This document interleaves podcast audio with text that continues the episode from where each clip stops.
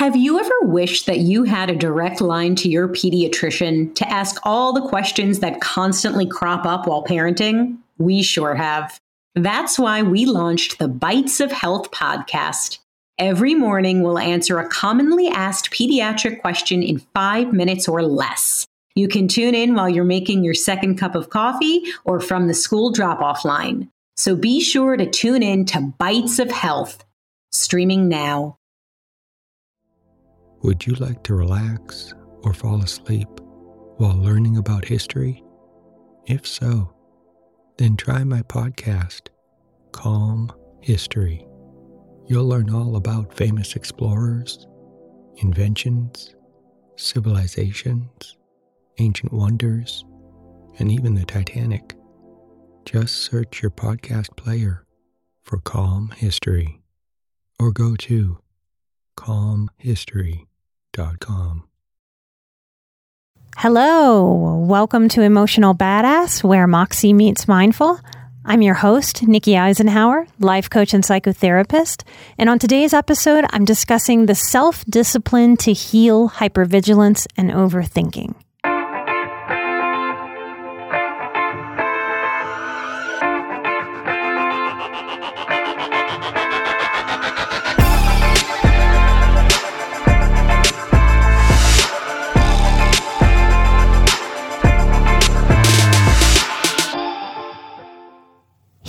Hypervigilance is an exercise in reparenting our inner psyche. And our inner psyche is what we mean when we say the inner child. We hear a whole lot about self love and self care when we're growing, when we're doing self development work, when we're healing. But how about self discipline? Now, discipline has a bad rap for recovering people, just like conflict has a bad rap because of how we grew up. Dysfunction has an amazing way of becoming polar, meaning that if you're from a dysfunctional home, it is likely that you were raised much like I was, with too much authoritarianism, which is a whole lot of control issues in the adults.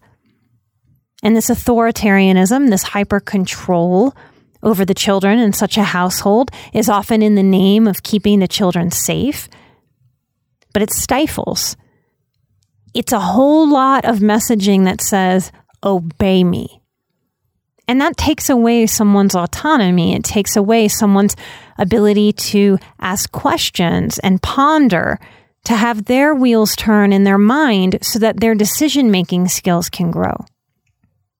If a question is asked in this home, a question or a challenge, what's likely heard is because I said so, because I'm the adult. That's why. No real explanations, no real reasoning, just obeyable moments over teachable moments, which is why a lot of us have anxiety because we missed tenderness and guidance in some of these moments and we're left with a sense of confusion and shame because of the harshness of this authoritarian style. If I knocked over a glass of milk as a child, it was a flip out moment for my mom. And I heard things like, What's wrong with you? Oh shit, why did you do that? Anger, frustration, zero to 10 reaction. This gave me the impression that getting right in body and head, being a good person, meant that I needed to never make a mistake. Now, how the hell is anyone supposed to feel calm, centered, enough as a human being, as a person, with a set up expectation that you're never, ever, ever, ever able to get it wrong? And when you do, that you're supposed to feel bad and you should have known better without anyone teaching you. What's healthy is to have a natural and curious relationship with mistakes so that we're able to grow into more knowing from healthy versus fearful or anxious experience. Parents that are more moderate understand how to hold this energy and guide us towards making choices, empowering us as we grow and develop. The other side of the pendulum is passive parenting. It's neglectful. It's more of a nothingness than a full control. Very different than the authoritarian style. This is a dynamic of too little care, too little attention, too little supervision. These kids knock over the milk, and likely it just stays there because there's nobody there to say, hey, this is what you do when you knock over a glass of milk. So it stays there. Or this child attempts instinctually to grab a towel and wipe it up. But a small child doesn't understand the difference between milk and water, that the water will dry, but the milk will get gross and sticky and attract bugs and rot. These kids grow up to often truly not be able to see what needs doing. They can't see how to take care of their own spaces and their own bodies. Often their existence is very messy externally and internally. There's no order. And often this gets labeled ADD or ADHD and depression.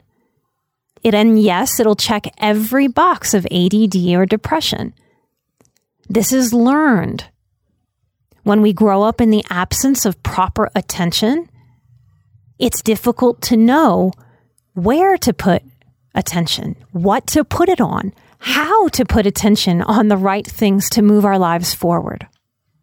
When medicine is prescribed for such things, medicine can only attend to some symptoms that have developed because of these things. There's no medicine in the world that can help teach us how to order a room. There's no medicine that can work the mind muscle of focus the way that meditation can. And when we have such symptoms and grew up in such a way, we really do need to put effort and energy into focusing our mind muscles. Think about bodybuilders. Now, I'm not advocating anybody take steroids, don't do that. But a lot of people use mental health medications, psychiatric medications, in this way. It would be like a bodybuilder taking steroids and then sitting on the sofa and staring at his muscles. That's not going to work. You don't just take the steroids to watch the muscles grow. You take the steroids to pump the muscles up as you work them out to better perform in those workouts. Many, many people use psychiatric medications in such a way. Well, I'm taking my meds and I talk about what sucks about my life every week or every other week with a therapist. Why isn't my life getting better? Why can't I focus? And it's right in that place where the diagnoses often become the excuses or the traps. We over identify and believe this is who we are instead of what we learned. We believe we are just doomed to such an existence, to such symptoms, as if we're powerless and we have so much power. So, in recovery of a dysfunctional childhood, there are kind of two camps in this way because of these poles, because, because of this polarization the over controlled and the under supervised. The over controlled people were over disciplined. So they hear me mention something like self discipline and they have an aversion or they brace to feel the low emotions like shame, anxiety, people pleasing, trying to get it right so that they don't get in trouble. Because that was the flavor, if you will, of their over discipline. The undersupervised people hear me say self discipline, and because they were under disciplined, they hear that word and think, F that. I'm still alive. I'm all right. My parents didn't discipline me, and I don't want to discipline myself. That inner adolescent bucks that. I don't need that. Nobody's told me anything all my life. I don't need anybody to come in now and just tell me something, not somebody else and not myself. And really resist discipline. It's as if they have no muscles for discipline. And the authoritarian camp, they know how to do discipline, but they're terrified of it bracing for shame. discipline is not militant. Discipline is not critical. It's not harsh. It doesn't stifle. It doesn't limit. And it doesn't shame in a dysfunctional way. Good discipline is good medicine for this human experience. Lately, I've had Super Nanny Jo Frost on my mind. I think I've mentioned her in another episode. And I would put her in a similar category to Mr. Rogers. Television for all the crap. It's a powerful medium for the right spirited individuals. And there's no better way than to be shown. I can tell you and tell you and tell you over this mic. But over a video, I can show you. That's part of why I produce content in multiple mediums, because each medium gives you something a little bit different. There are tons of Super Nanny episodes on YouTube or online. If you are a parent to children or know that you need to reparent your inner child, Jo Frost on television working with families is the single best example that I have to show you. What you'll see if you go check her out live in action is that discipline is kindness. Discipline is mature. Discipline is a boundary enforced. Many of you listening have already taken my boundaries course. We'll open up enrollment in the next few weeks. Discipline is a boundary enforced. Discipline teaches self control and containment and is itself a vessel of patience when done well. Discipline must be followed through or it makes things worse because your inner child won't trust you if you're sloppy with your self discipline. Those of you with perfectionism, watch that perfectionist here. You also don't have to be perfect with your discipline for it to be effective. Discipline is nuanced. Discipline is an empowerer. Proper, consistent discipline provides a sense of personal power from choice. Good discipline gives choices and helps someone step into their power. Resisting discipline is natural when you come from a dysfunctional home. Resisting discipline is natural no matter where you sit on the spectrum of dysfunction. Even if you came from one of the healthiest homes we can look at, you might still buck discipline. I don't think any of us go, oh, yeah, you know what I want? Discipline. It's not something that we crave. Our egos go, no, thank you very much. I'm out. I don't need that. I don't want that. I'm a grown up. Thanks.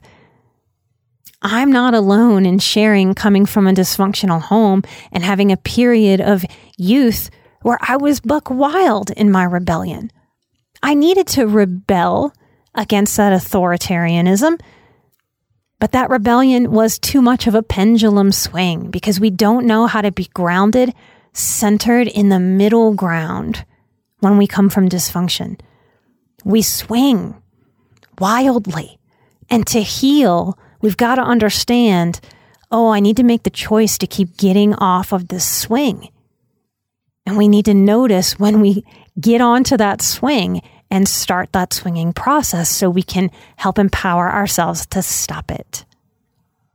The last thing I wanted for many, many years was any form of discipline. If you go watch a Super Nanny episode, you will see what happens when healthy discipline is enacted. You will see a repairing between parent and child. And when you do this work with yourself, with your inner child, you will see and feel a repairing within yourself. And it feels like connection internally. It feels grounding. It feels safer. It feels quieting. It feels calming. It feels nurturing. It feels respectful. Discipline really does help us get to a place where we can stop surviving and learn what it is to thrive. Good discipline is important on the healing journey. If you want this kind of blooming and joyous, healing, connected relationship with your own child or your inner child, I have three tasks for you to embrace and work on. And these tasks will help you quiet overthinking and hypervigilance through self discipline over time. Would you like to relax or fall asleep while learning about pivotal moments in history?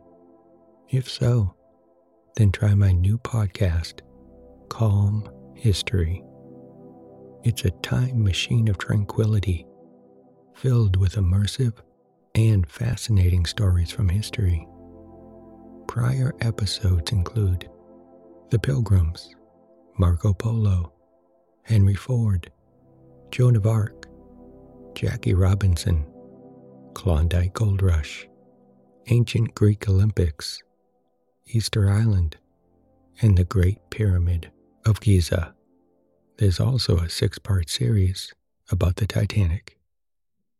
Just search your podcast player for Calm History or go to calmhistory.com.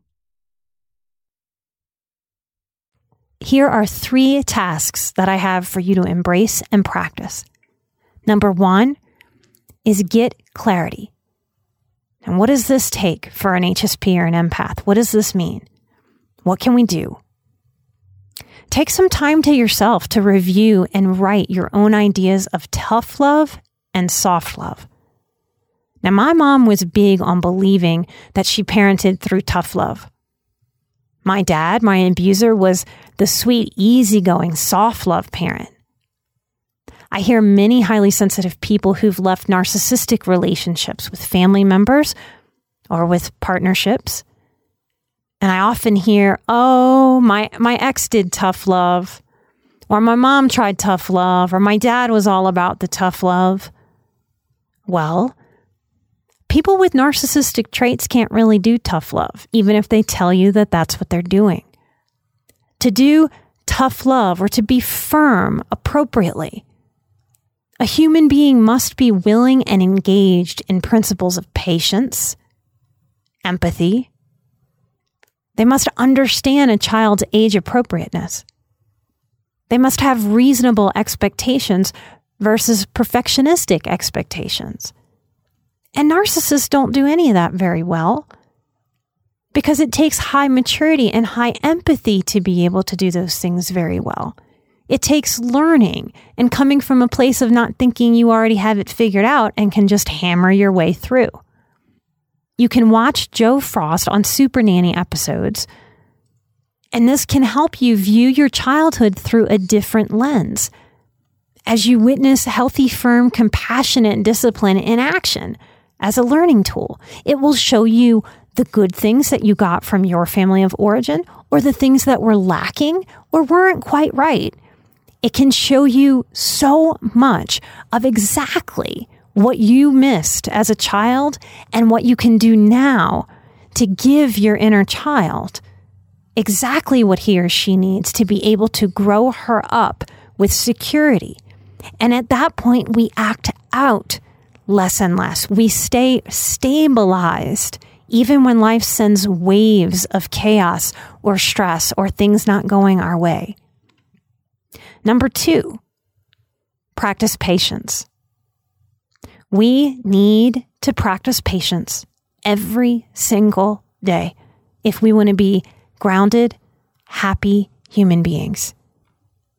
We must practice patience with ourself and with the unknown. I see highly sensitive people do this thing that I'm going to try to describe. It's as if they get one little piece of a puzzle. Let's use dating as an example, but it can be anything. You go on one date or you get one text message back. And it's as if the highly sensitive person grabs that one puzzle piece, because it's just one little puzzle piece, and they smack it on the table and they look at it and they go, What is this picture? I must figure out this picture. They work their mind and they work their mind and they use their heart and they wonder and they wonder and they try to see it and they imagine and they get frustrated and they get exhausted and they spin on it and they spin on it and they overthink and overthink and overthink and figure it out and try to figure it out and try to figure it out. There's a whole way of being that doesn't involve trying so hard. What if you could allow life to be like pieces of a puzzle? Instead of trying to figure it out, can it be more like, ooh, that's a cool puzzle piece. I'm going to definitely collect more puzzle pieces. I can let this picture form. I don't have to figure it out. What if, as each puzzle piece showed us more and more, we could just have wonder. We could delight as the picture comes into focus, as we figure out what it is that we're seeing. So many of you out there think that the way to peace is figuring out that picture. You see how problematic that is? There are so many times in life where we just don't know. The picture hasn't formed yet. It's actually forming right now. And by trying to figure it out, I'm disrespecting myself. I'm stressing myself out. I'm practicing the very thing I want to stop overthinking. I'm wearing my own self out. I'm being my own energy vampire. So we practice patience. We practice allowing these pieces of life, like a puzzle, to come to us. And we put them together with puzzle making energy, y'all like, ooh, maybe this fits here. Ooh, maybe this clicks in here. Ooh, yeah, I think the picture's forming. There's no desperation and there's no pressure. We can stop trying to figure it out. We can start trusting that we will naturally have it figured out as it unfolds, as the picture comes together, as the puzzle adds pieces. Number three, we allow feeling. Allow feeling. Sounds like the simplest thing in the world, doesn't it? I talk about it a lot. In modern society, it is one of the hardest things to get ourselves to sit down and do. We see very few people model actually doing it. We allow feeling of self and unknown. And what do I mean by allow feeling? This means that when you get that one singular puzzle piece, you can feel anxious if that's what you've felt most times in your life when you've gotten a puzzle piece. Or you can practice from a place of patience that that's just a puzzle piece. And at first, your feelings might get anxious. They might get squirrely. They might get squirmy. They might say, Hey, we're supposed to do something right now. Aren't we supposed to be overthinking this? Aren't we supposed to be finding all the pieces? How am I going to be okay if I don't find all the pieces? I really need to figure this out. And you take a deep breath, and instead of trying to make meaning, I need to figure out the meaning of this picture. I need to know. Then I can get peaceful. Then I can be anxiety free. Then I'll be in thriving mode. We can allow the feeling instead of a story or a pressure to develop. The feeling might be, I don't know what to do with myself right now. Because when we stop overthinking, the truth is we don't know what the hell to do. Overthinking has been there like a dysfunctional friend. Every time we start to get quiet, every time we might just feel, because we might feel sadness, we might let go, we might cry, we might realize some things in our life that we don't really want to deal with, like boundaries that need to be set, or people we've outgrown that we need to let go of or spaces where we need to fill with new friends, which means getting real brave, showing up for ourselves and risking. So, in those spaces that we start to earn from our self care, from our self discipline, we can start saying to ourselves, stop. That's enough thinking. We feel. And this is something that we can embrace and practice until this gets easy because it can get easy. It really can. Anything that we practice can get easier. Think about the first time you ever drove a car and think about this week driving a car. That first week, it felt like, oh my gosh, too many things going on. I'm never going to get this. And now you're as good at driving as you are at walking. This is the part that is about starting to allow yourself to sit with some moments of thriving instead of surviving. If you sit still and your body wants to cry, and you allow tears to flow from your face, I'm telling you, that is thriving. Because for you in that moment, that is the season that you're in. And when you acknowledge it instead of fighting it, when you allow it instead of fighting it or smushing it or squirming away from it, you stop trying to survive it. You feel it because it's a feeling. It was meant to be felt. And then it moves on. And it might not move on instantly in the moment that you want it to. When you're allowing feeling, you are allowing thriving. It's only the perfectionist inside of you, combined with the idealism of the inner child, who believes that to be thriving, you can only be in happiness or joy or complete high vibe. Allow feeling instead of story. Allow feeling instead of that constant energy of trying to figure it out. This is what thriving is. It's learning how to just be, not just with the good things in this life, but with the uncomfortable things. In this way, when you do this, it's like you're turning to yourself and saying, Look, I've survived all these things. I can start using this wisdom to start approaching daily life differently.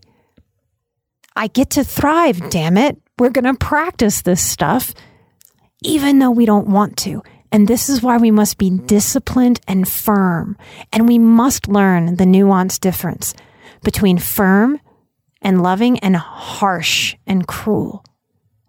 So, to review one, get clear on the dynamics that influenced you and what that looks like to be in the grounded middle when it comes to discipline with yourself so that you can balance out your life Give yourself what you missed out on and wring out and let go of what no longer serves you or never did.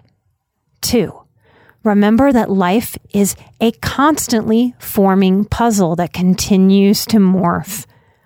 Let the picture just take shape and unfold and show itself to you versus you trying so hard to figure out what's next or what's coming or what the full picture is when you just can't have the full picture yet. Practice patience with everything. It tells your nervous system that this moment is safe. and activation of the nervous system isn't needed. And three, allow feeling. Just feeling. What do we do with feelings? We feel them. It's the simplest thing, and that's why we have overcomplicated it into the dirt. Let this be simple. Allow feeling. And before I end this episode, I want to tell you that I have an announcement to make. I am constantly, constantly being asked in person and emailed and in the boundaries course and in live streams and on Patreon for referrals because I cannot possibly work with everyone who wants to work with me. So, what I have done is I have brought on my first soul care coach. This is someone that I have known more than 10 years. I have witnessed a lot of their journey. And I am very, very excited. She has been a guest on this show before. She has a mental health background. She is a social worker. And she is a very strong empath. Her name is Crystal Catalina. I currently am not taking new clients. You can sign up for my waitlist but you are welcome to come find us at emotionalbadass.com and book with Crystal right now. You are going to see her more and more on the show. You're going to see her in Patreon. She's going to be in the boundaries course this coming year. And she's going to help me work on some new content, some new courses. And she's going to help me teach therapists out there how to become coaches, to have more joy, more fulfillment, more peace in your work, more permission to be the healer that you wanted to be when you sought out school. So I'm excited for what Crystal's going to add to my life and how she's going to help me and how she's going to serve you too. Now, I know on the show, y'all have come to trust me. You have spent a lot of time with me. I'm very intimate with you on the show. Soon we'll release an episode where Crystal and I are chatting and just kind of hanging out with each other so that you can learn more about who she is, what she offers, what her strengths are as the healer in the healing chair. With Crystal, me, or any professional that you work with, know that it's part their education, part their background, but it's also part how do you click? Do you have a calling to go work with that person? And I know this is a big topic because one of the episodes that has had the most downloads ever is our episode on how to find a healthy healer. So if you're interested, come check out Crystal Catalina at emotionalbadass.com, our my first endorsed soul care coach. And you'll hear from her soon. One of the things that we do for our Patreon producers of the show is we give shout outs live on the air right here. I want to give some of those shout outs today. We truly, truly cannot do the show without you. Patreon people, y'all are why we do not have annoying, intrusive commercials on this podcast. Your support at Patreon helps us honor that. There are reasons why every podcast that you listen to and that you love has to get revenue. It does cost a lot of time and energy, resources, equipment, editing, keeping up with social media to run a successful podcast and a podcast that sounds really, really good to highly sensitive ears. When I say we can't do it without you, we cannot do it without you. I am so grateful for the support that you give me, supporting you, and the support that you give us to get this show out all over the world. I want to thank Sarah, Karen with a C, Melissa, Shaylee, Leon, Christy. Oh, it chokes me up every time, you guys. Lisa, Carol, Destiny with two beautiful E's. I want to thank Mary, Paula, Melissa, Lorraine, Tisha, Jamie, Mark, Aaron, another Mark, Bodie, and Trevor. I truly hope that there is something that helps you in this episode and all the episodes that we do that helps you hold yourself just with more light and love, more ease, maybe sometimes a little bit more sense of humor, and self respect and regard because you deserve it. There's so much that's hard out there in this world, but there's so much that's beautiful and lovely. When you do this work, you are intentionally inviting more of the loveliness and learning how to dial that up while we dial down what's a slog. Thank you for being on the planet with me doing this work. It gives me hope every single day. I'm an emotional badass. You're an emotional badass. And together we are where Moxie meets mindful. I will see y'all right here next week for another episode. Light and love, and take care. Bye bye.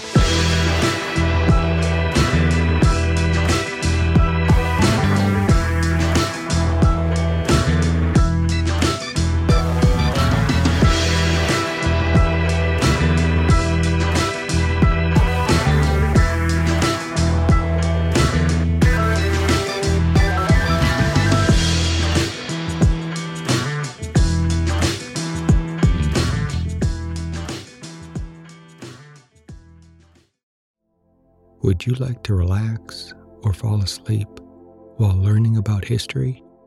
If so, then try my podcast, Calm History. You'll learn all about famous explorers, inventions, civilizations, ancient wonders, and even the Titanic. Just search your podcast player for Calm History or go to calmhistory.com.